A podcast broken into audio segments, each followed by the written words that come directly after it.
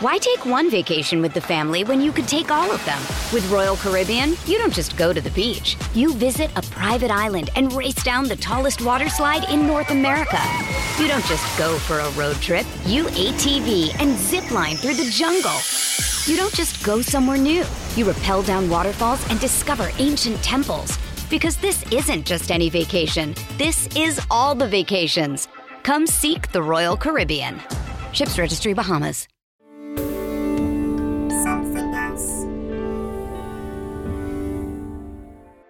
Please note this episode contains some emotional content, including discussion around disordered eating, and may not be suitable for all listeners. I suppose it's just making that connection, really, from, like you said, being the child that wants to make sure everyone's okay, and Yeah. that sort of followed me into adult life. Hello, and thank you so much for dropping by. This is How Did We Get Here? I'm Claudia Winkleman. I'm here with my fantastic friend, clinical psychologist Professor Tanya Byron. As you probably know by now, we look at some of the difficulties life can throw people and then discuss how to tackle them. Tanya talks to people in one to one sessions whilst I'm listening in from another room. In the break and at the end, I ask Tanya a bit about her process and we explore the issues that are raised. This time, we meet Rhian, who has had disordered eating for as long as she can recall. She remembers being teased by her parents about being fat, and she attended a weight loss clinic aged just 14. So here she comes now, walking down the stairs, great big belly and a lot of hair. They didn't think, oh, this is going to stay with her and create an eating disorder years later. What you're about to hear are the key parts of a one time unscripted session with a real person. We follow up with our guests after the recording, passing on links and contacts, some of which you will find in the programme notes of this episode. Let's go and meet Rhian.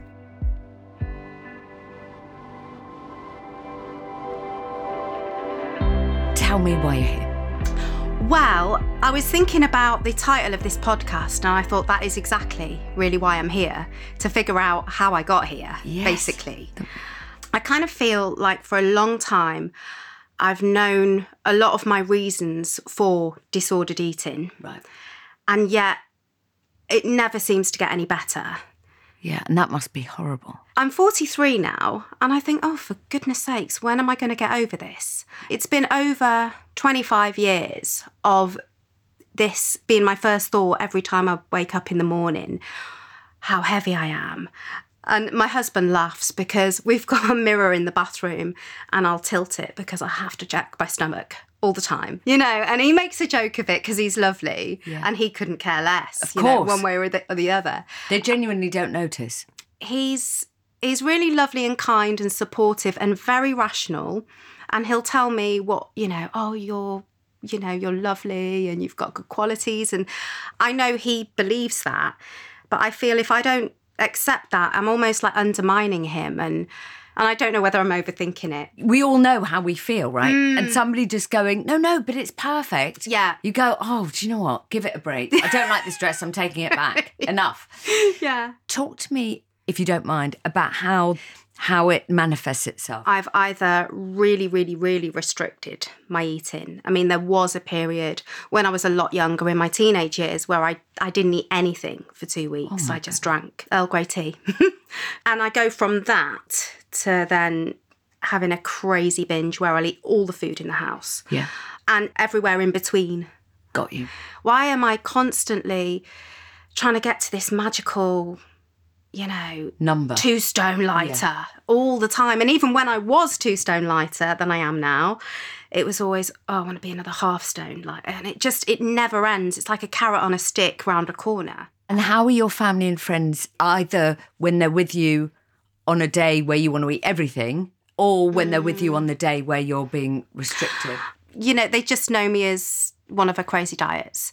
So I ate vegetable soup at beginning of lockdown. I ate vegetable soup for three months. I ate Three months? Oh, I know. Sorry to shout. No, and I thought you were going to say three days. I was like, you know what? That would be hard. and I did like HIIT workouts. That was a bit depressing because nothing even really happened. How are your parents? How are they around food? they're quite normal around food, but when I was growing up, my grandma looked after me and she was a big feeder. My grandma would give me sandwiches and cakes, biscuits, dinner, Anything pudding, Yeah. and just she would sort of almost force it on you, sort of thing. So she, my mum would pick me up from her house, and I, I didn't know this until years later. She said, and I'd feel your tummy to see how much food you'd eaten, and then she'd be really cross with my grandma. And I think somewhere along the line, I've picked that up. Are you kidding? Yeah. Sorry. Tanya will do this in a much better way. But yeah, when she was explaining it, I knew obviously she wasn't cross with me when I was a little girl for eating too much. She was cross with my grandma, but I think it all got a bit mixed up. So you want to leave here today with an understanding, maybe, mm. of what's led to the disordered eating Yeah. and maybe a different feeling about it. When you go home Yeah, and you're making lunch or you're having supper tonight with your husband, you just want to feel slightly different around food. That would be really nice. Yeah. Thank you so much. We're so grateful. And Thank you. Tanya will come in. Okay.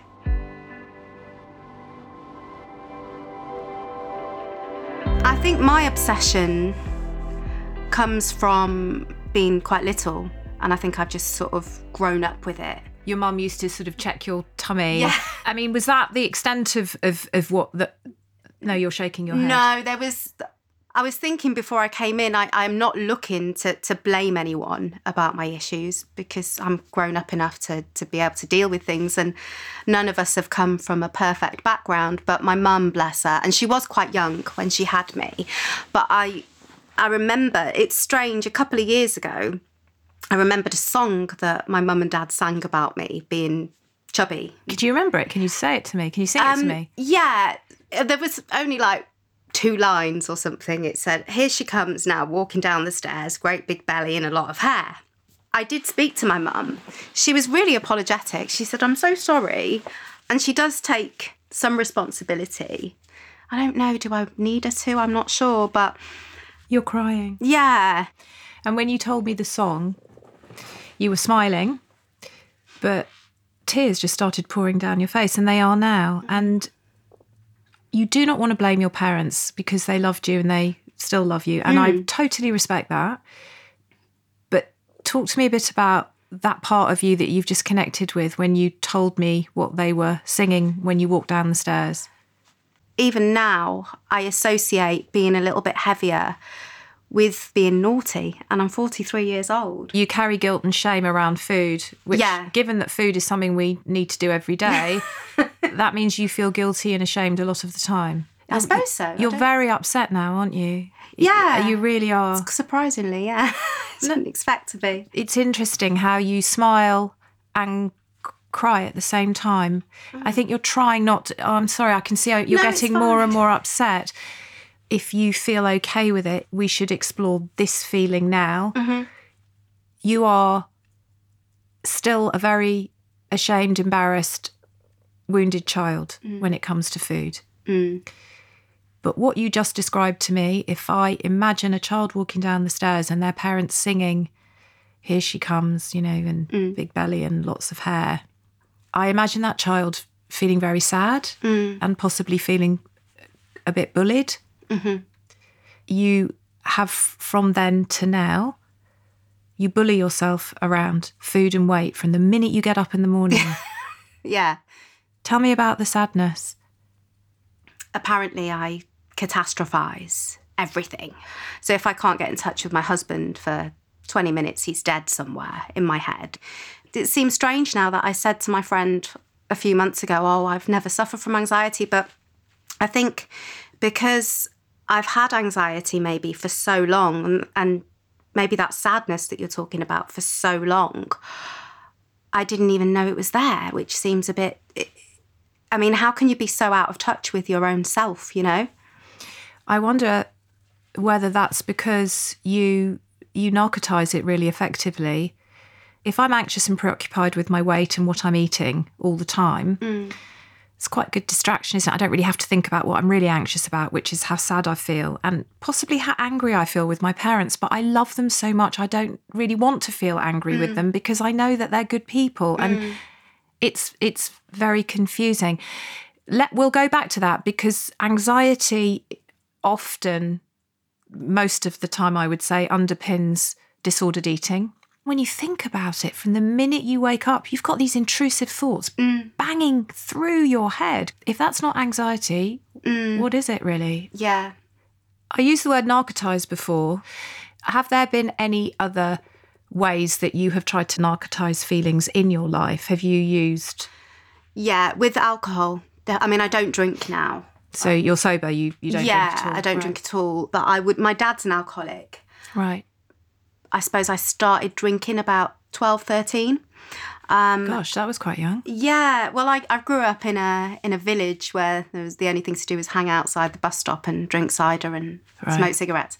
By the time I was twenty and I was working, so I'd drink between a bottle and a and two bottles, normally about a bottle and a half. But looking back, that was an awful lot for a 20 year old to be drinking on a work night, you know. And I think if I'd have carried on, I mean, looking back, maybe I was an alcoholic. I don't know. But um, Well, you were. It sounds like you were alcohol dependent in the sense of it became something you were dependent on Yeah. for your daily function. even with my husband, my husband would say, Well, why don't you just have a glass of wine? I'm like, Well, if I have a glass of wine, I'll want another glass. And then I'll get really devious and I'll start sneaking around drinking, which I've done in the past. Um, so it's best if I just don't do it at all. It's interesting, isn't it, when you talk talk about the alcohol use back in those days, and you talk about food use. It, it, the parallel is with you; it's all or nothing. Uh, abs- yeah, completely. the difference between people who have a difficulty managing alcohol and people who have a difficulty managing food is that we don't have to drink alcohol. No. But food is, No. is something we have to do every day. Yeah. Okay, it's me, Claude. Um, I noticed something. You asked Rhian uh, whether she had any other narcotizing behaviours. So disordered eating is also numbing. This is revelatory. When I say narcotizing behaviors, I mean behaviors that we can use to numb the the pain that we are feeling about something that's completely unrelated. So whether it's, you know, excessive drinking, self-harm, drug abuse, you know, obsessive Restricted eating, gambling, yeah, sex addiction, whatever. It's it's behaviors that we will engage with which will enable us to distract ourselves away from whatever it is that's really the problem, to narcotize ourselves from the pain of reality, if you like. So when you work with people who have difficulties with any of the behaviors I just listed, you will often ask, are there any other ways now or in the past you may have, you know, tried to narcotize your feelings? Yeah. And it was interesting that she then tells us about, which I found really heartbreaking actually, this 12 year old girl at the bus stop just finding that alcohol made her feel less stressed. And then alcohol becoming a problem into her 20s. And then amazingly, she said, right, that's it, I can't do it anymore. But then she's now got the issue with food. Thanks for that. Let's carry on with the conversation.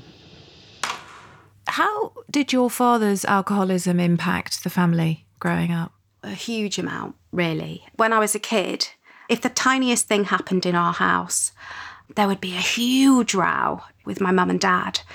We didn't have a calm sort of upbringing. I mean, I did have a lovely childhood, and I'll remember some really, really nice things about my childhood, but it was quite fractious. And I remember trying to keep the peace. Um, I remember one time my dad, he had a really bad hangover. And my mum said she felt really sad for me because I went and ran my dad a bath thinking that would make him better. She was sad because she knew it almost took my innocence away. In, in um, were you very little? I think I must have been quite little, yeah. It was quite um, a stressful environment sometimes to be in. So as a child, you would feel anxious at times and maybe a kind of hypervigilant thinking, does dad sound like he's getting angry? Is he going to start shouting? Yeah, oh, definitely. Yeah. And again, you look sad when I say that. You just mm. remember that part of you. Just mm. Well, I still do that a lot now. tell me about that. Yeah, so my, my auntie said to me once, she said she felt really sad and angry once because I insisted for some reason on carrying everybody's bags, which is a bit strange. She said to me afterwards, she said, You're not a pack horse. People can carry their own bags, you know. Yeah, I, I feel this need, particularly with my mum, to completely look after her. Protect her. Yeah, yeah. And she's not, you know, she's she doesn't demand that of me by any means. No, but do you remember times when you f- felt, even as a young child, that she bore the brunt of your father's behaviour if he'd been drinking? Yeah, I knew if she was really upset about the way he was being. And he's not he's not a bad bloke. So let's get back to what your aunt said. I think that's really interesting. You don't have to carry everybody's bags. I mean, if that isn't a sort of, you know, symbolically illustrative of something more about you. What do you do for a job? I don't know why that made me feel like crying then. I don't know why. Don't I'm push it away. worker. You're a support worker for. So I work with um, adults with special needs and disabilities in a day centre. people who are very vulnerable Yeah, yeah. and actually probably marginalised in society, Mm. not really seen, not really cared about, not really loved enough Mm. often. Oh, you're cry- tell me about the I tears. don't- I- yeah, it's sort of surprised me. I don't know where they've come from. I suppose it's just making that connection, really, from, like you said, being the child that wants to make af- sure everyone's okay. And that sort of followed me into adult life. Just putting myself to the bottom of the pile, I suppose. I, hundred percent. yeah. You really do. You really matter. But I don't think you you you see that sometimes. I am very fortunate though in that my husband treats me like I'm, you know, a princess or something. He's just amazing. So I'm I'm very lucky in that regard. But then again, I have felt guilty about that because I've got a, a, a really lovely relationship with him and my mum doesn't have that with my dad. So there is something around you and your mum that's you know you're very very sort of identified with her in a very mm. protective anxious way. Yeah, yeah, that's that's very true. My husband actually says when we go to my mum's, he says he can feel me as we're driving, getting more and more anxious. Why do you think that is? I don't want her to be upset because if she gets upset, I get I get angry. So you're really good at looking after other people. Yeah, Who are you not very good at looking after? myself. You know, it's a good quality, isn't it, to be to put others before you, you know. But we also live in a world where it's the instruction is very clear. Put your own oxygen mask on first. Mm.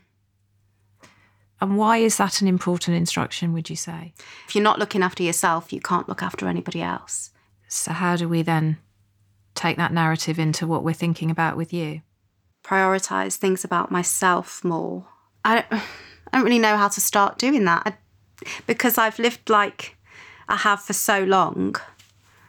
Um, I don't really know what I like or what I want, or I don't think you do. I have no idea. I don't think you notice what you need. What you notice is how your stomach looks in the morning. So you place your needs, your self care needs, around your weight and around food. And how's that working out for you? Uh, not well, not good. I'm tired of it. You're really tired. Yeah. You know, you've got great body. You're you look healthy. You look fit. You're a healthy weight. So mm. your body image is distorted. Your mm. relationship with food is distorted. So that's one way your anxiety manifests itself. And the other way is in extreme catastrophic thinking, generally around separation anxiety. Mm. And those both link back to childhood, don't they? So the food anxiety is coming down the stairs and your parents singing about you having a fat tummy and being hairy. So that's where that I think is rooted. Yeah. And the separation anxiety, I think, is probably something about feeling like you had to be close to your mum just to make sure she was okay mm. because you worried about her so much. Mm.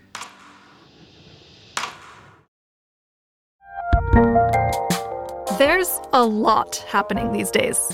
But I have just the thing to get you up to speed on what matters without taking too much of your time. The Seven from the Washington Post is a podcast that gives you the seven most important and interesting stories, and we always try to save room for something fun. You get it all in about seven minutes or less. I'm Hannah Jewell. I'll get you caught up with the seven every weekday. So follow the seven right now. Why take one vacation with the family when you could take all of them?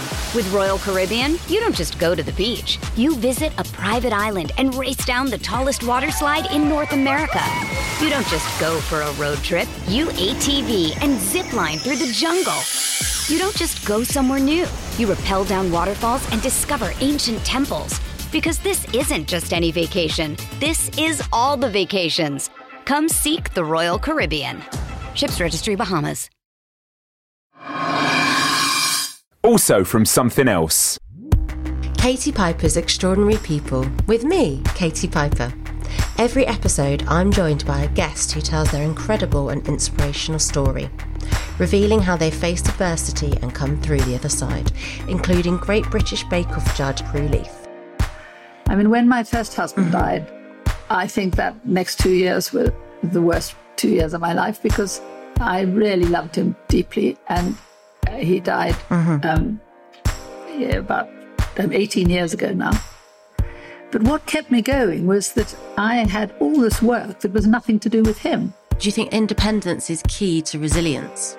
Yes, a degree of independence. I think to put all your eggs in one basket is dangerous because it's just, you know, it's just so awful when you're left on your own.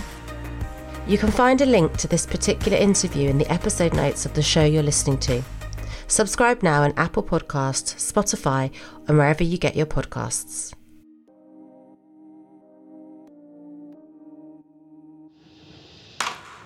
We could argue that you're quite self harming in your relationship with mm. food. In order to be able to free yourself up enough to look at that part of how you care for yourself differently, what do you need to separate it from? Anxiety. Yeah. In order to detach it from that, mm. what do you need to focus on when it comes to the anxiety that you still hold on to as a 43 year old woman That that anxiety comes from being a child. who felt what? Disappointed in that I couldn't make everything perfect. Disappointed in herself. Yeah, yeah. Oh, yeah, yeah. You've nailed it. You still can't forgive yourself for the fact that you couldn't make things okay in your family when you were growing up. That's what I've been missing. And every time I'm horrible to myself and bullying myself, You really bully yourself. but learning that it's linked to me being a that little girl trying to make everything right it makes perfect sense and it it gives me somewhere to go mm-hmm. the optimistic hope that i might possibly get over it Of course you will. I can imagine being 80 years old and still worrying about eating a cake or Can you imagine the levels of flatulence when you're 80 doing your vegetable soup diet? oh I mean, literally. yeah If you know, that would probably threaten your marriage as well. probably yeah So, for nothing else, we really have to sort this Yeah. out. So, you don't want to, you don't want to fart your way to a divorce, do you? no no Okay. Right. Well, let's have a think then, because we sh- could make a bit of a plan, couldn't we, for the break? Thinking about tackling the anxiety from childhood, thinking about some here and now stuff mm. around self care. I want you just to think really broadly what are things that I think could be fun? I've kind of glimpsed at, but never really thought about. Mm. When it comes to food and how to feed yourself, could you just write down all the questions you've got now based on what confuses you about that so I can just have a conversation with you about food and healthy eating and stuff because I think you're very confused about all that. and then I would like you to write to yourself as that child, telling her what you've just worked out today with me about anxiety. Explain it to her. Could you do that? yeah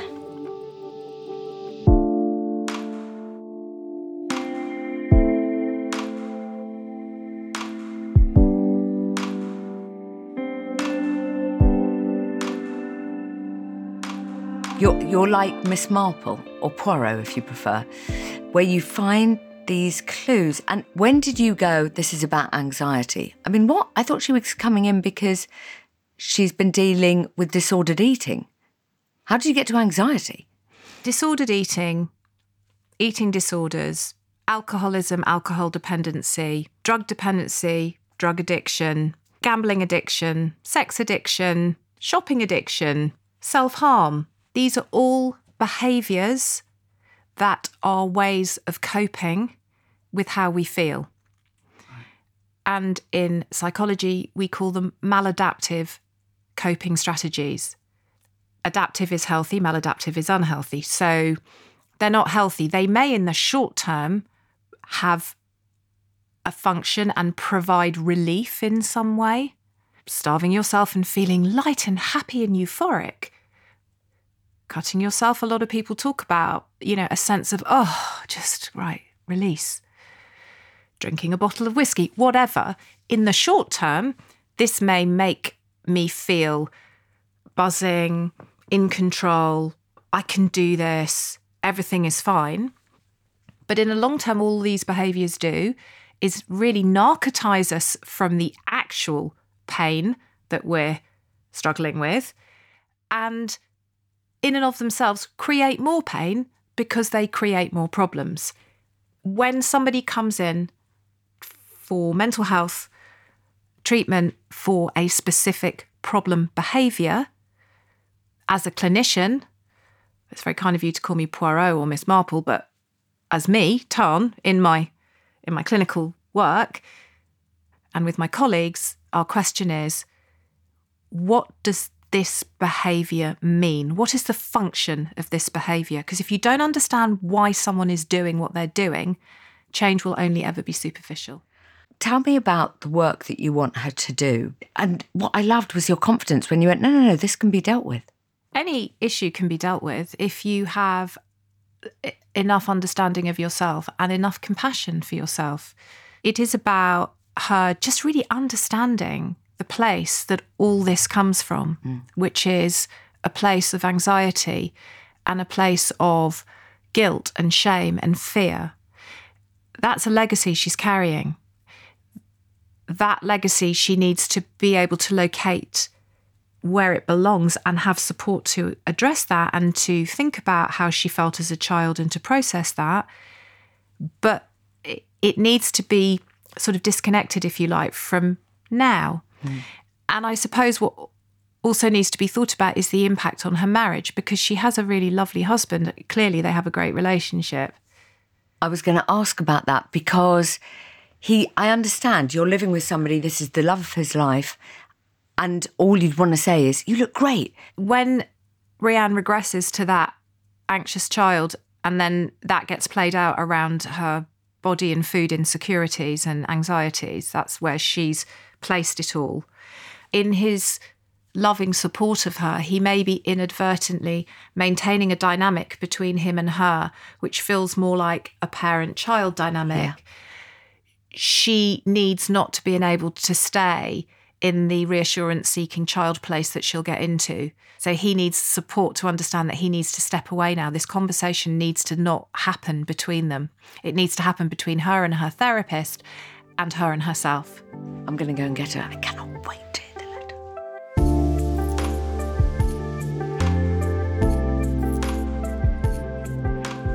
You are, you are bullying yourself from the minute you open your eyes. Mm. Imagine that there are people standing in your room around your bed, and as you open your eyes, imagine people are shouting that at you. Oh.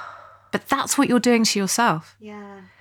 And not only are you doing it, but you're enabling it because you're now supporting it through crazy diets and obsessive thinking about weighing yourself and this ritual you've now got, this anxious, almost obsessive ritual where you tilt the mirror and. Mm what do we say to children when someone's being mean to them? You get away from them. You walk away. Mm. You say, I don't like the way you're talking to me. Mm. I don't want to listen to you anymore. Goodbye. Yeah. Now, I need you to get to that point in yourself. Mm. Let's just go through some of the other things very quickly. So, and then we'll get to the letter and then we can talk about that. Mm-hmm. So, point number one was any questions about food? I wrote, would it be detrimental to follow an eating plan? Would that fuel my sort of obsession? Or would that give me an element of control it is very clear that your relationship with food is highly anxious. Mm-hmm. Your relationship with your body is highly anxious. And therefore, it does clearly indicate that you do need support just in terms of understanding how to eat healthily throughout the day and allow yourself to do that and let go of feeling anxious. I think if you were to go onto a sort of eating plan like the groups that set up to help people with weight loss, mm, mm. although a lot of them are good and they educate people how to eat healthily mm. in order to lose excess weight and to feel healthier and better in themselves.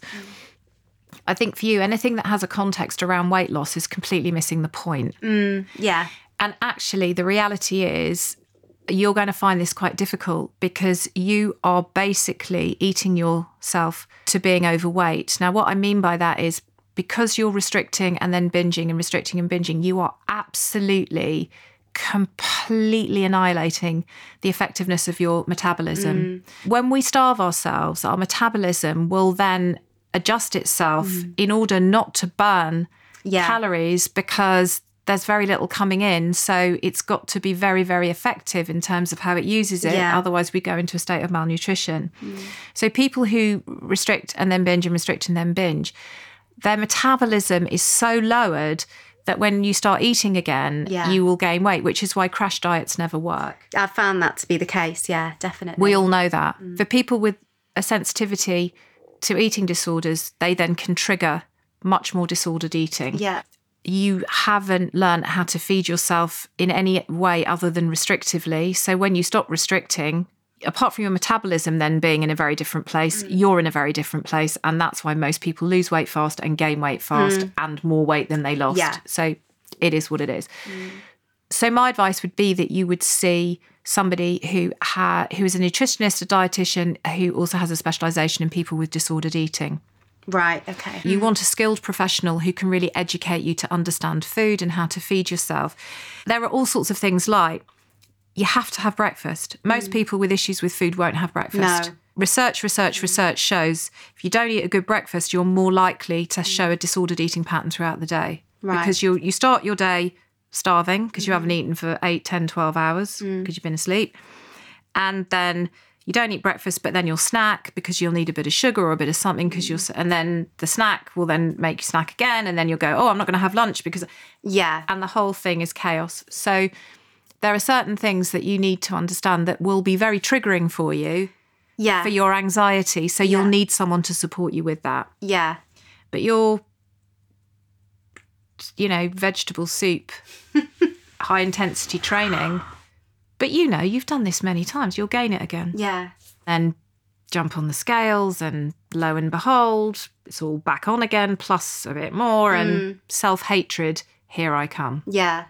And you said to your husband, Why do you love me so much? And Does, I wanted to ask you about that. Is that not kind of, does that not do his head in a bit sometimes? Oh, he's so patient. I don't know how he copes with me. And I said, do you, do you not get tired? Does it not irritate you that I'm like this? And he said, No, it's just you have issues and he just supports me with it. He's Okay. So I'm going to say something that's going to sound really brutal here. Hmm. So if we just reassure someone, hmm. we don't enable them to work out how to manage for themselves what is making them feel anxious. Mm. We're just telling them, oh, no, no, you'll be fine. It's fine. You're lovely. It's great. Mm. You know, you're gorgeous. I love you. Your body's great. Of course, mm. I love you. Don't say that. That's awful. And that's kind, but we're still enabling them to continue to be a victim.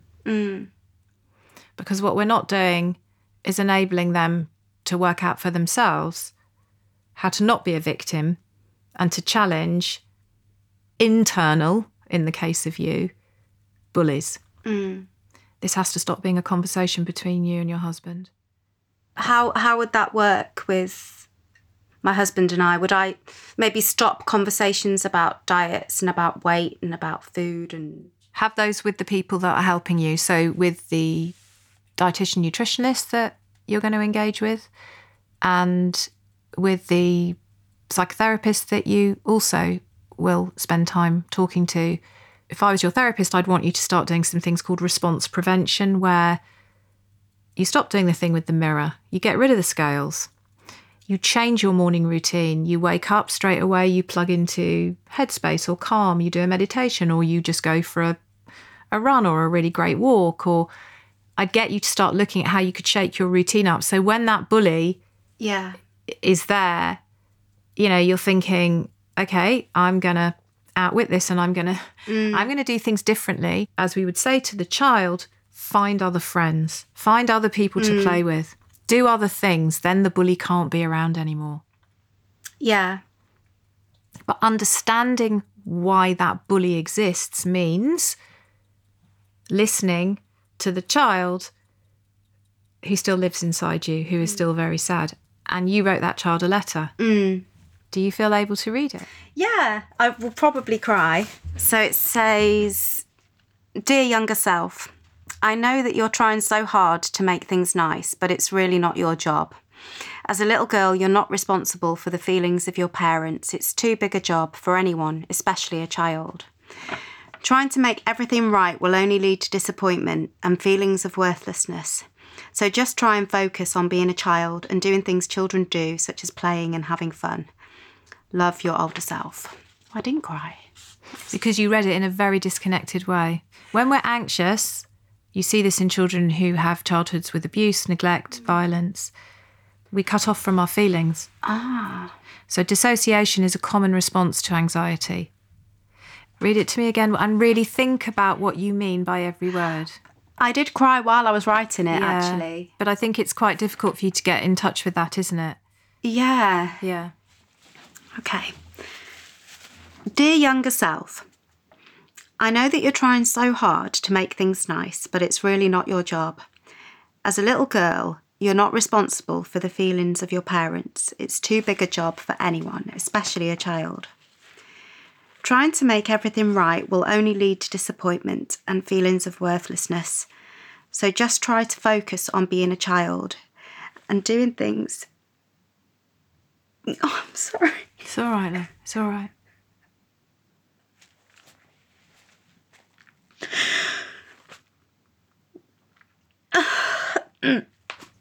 this is okay. This is fine. This is healthy. This is all right. Try to focus on being a child, doing things children do, such as playing and having fun. Love your older self. Just take a moment. Just cry. It's okay. I don't know where that came from. First time you've probably ever been really kind to yourself. Acknowledging that it was really hard and it was really difficult trying to be a little grown up when you just wanted to be a little girl. I think it was the the bit at the end where because I'm not very good at having fun now. I don't know. It's like I don't allow myself to to have fun. I don't understand why or or do nice things. Like I've written down as one of the, the um one of the things for uh in regards to self care. is my husband's always up for doing things and going away and and I'm always like, oh no, let's not bother. But I actually really enjoy being near the sea because I was brought up near the sea and I love being near the sea. And I thought, well, why don't I just suggest that we go and spend a weekend near the sea and do some walking around there? I think it's connected somehow to that, which makes me sad to think of a little girl being so preoccupied with adult responsibilities that she can't have fun. Mm. In terms of next steps, then, that gives you something quite practical you can really discuss with your husband and you can think together about ways to address that. Hmm. it'll actually be a relief when I say to him, Look, I'm not to talk to you about my weight, my diet, what I'm eating, what I'm not eating. It'll be take the pressure off in a way, I mm. think. But what you can talk to him about is when you're in the car driving somewhere or whatever, you can say to him, I'm feeling anxious. I think that's because I really want this, but I don't know how to do it. Mm. That's a really great conversation to have with your husband, for mm. him to listen and for you to speak that child. So she gets heard, right? And the more she gets heard with your husband, with trusted friends, with your therapist, she will be soothed. And you can learn to live with her rather than allow her unmet needs due to her anxiety cause this relentless self hatred that you carry to this day. Mm. For me, I just imagine you opening your eyes first thing in the morning and nasty people screaming at you around your bed. Mm. You're disgusting, you're fat. You... Tell them to piss off. and you and the part of you that needs to be understood, the anxiety needs to be heard, and the fun needs to be had. That's what you prioritize. Mm. And by prioritizing that, there is less time to sit down and work out some crazy diet that is going to make you feel miserable. Yeah. All those behaviors, you've got to make a list of them and catch them. Do not angle the mirror. Get rid of the scales. Notice them and change them. Mm. And if you need to say to your husband, you know how every night I do this, mm. I'm going to find it really difficult not to do it, but I generally do it at this time when I'm cleaning my teeth. Can we clean our teeth together? And mm. can, can you just be there so I can give you a hug if I get an urge to do it? Mm. Mm. That's the conversation you do have. Yeah. You just don't ask him to tell you that the bullies are wrong because you're now going to start doing that for yourself. Yeah. I I literally feel like a weight has been lifted all these years. I've been trying to figure out what is it, what is it that's holding me back. I suppose if you if you always have a backpack on and you never take it off, you only realise how heavy it is once you've taken it off, don't you? You only realise the difference. So, Agree. Um, I'll tell you what, leave that backpack now with me and Claude. Mm. We'll be privileged to, her, to take it from you. Mm.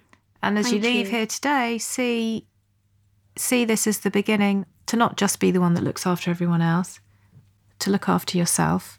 Thank you so much for sharing your story. I absolutely know that you've got this. thank you.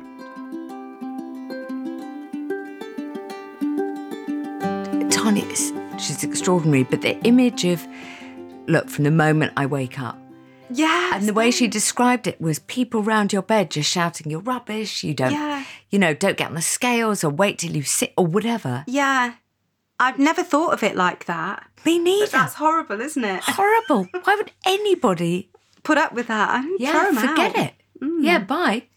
Get up, have a nice breakfast. Definitely go to the seaside. Yes. Tan and I will come. That'll Yes. be slightly weird for your husband, but we'll we'll keep a two metre distance just behind waving at you, going, it's all going great. Um, thank you so much for coming. Thank you for having me. I'm, yeah, it's probably life changing.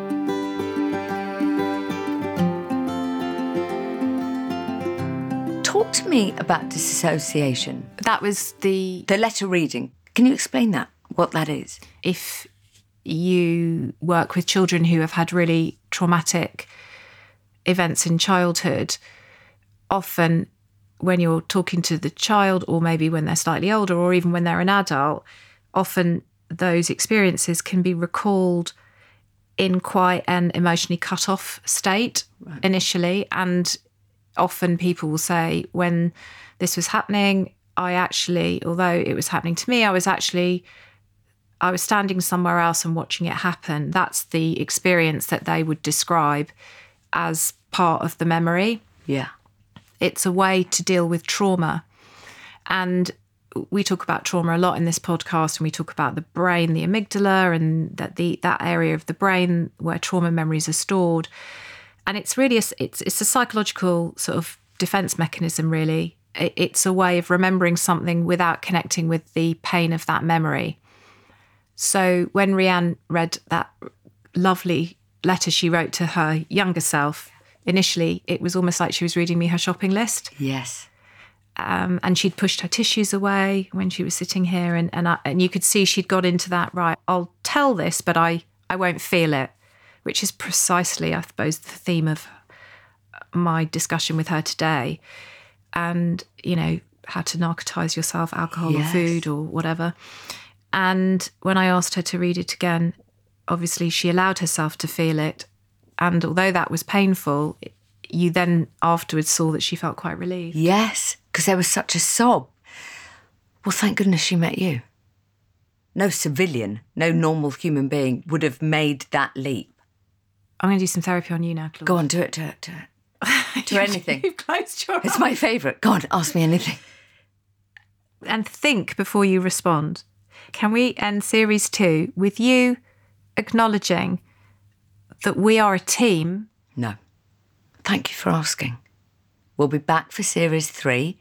Thank you very much for listening. No, I'm just here to ask you. It is a privilege for me, our producer, and everyone who's listening to listen to your work. But thank you. I need to come back for series three because there is so much work to do on you, and I So literally excited. I need a break just to work out how I'm gonna how I'm gonna When do we it. do it, can I lie down? Only if you don't fall asleep. Oh, I so want a nap. Let's have a nap together, socially distanced nap. Okay. Welcome to my world. I have two a day. I know you do. I know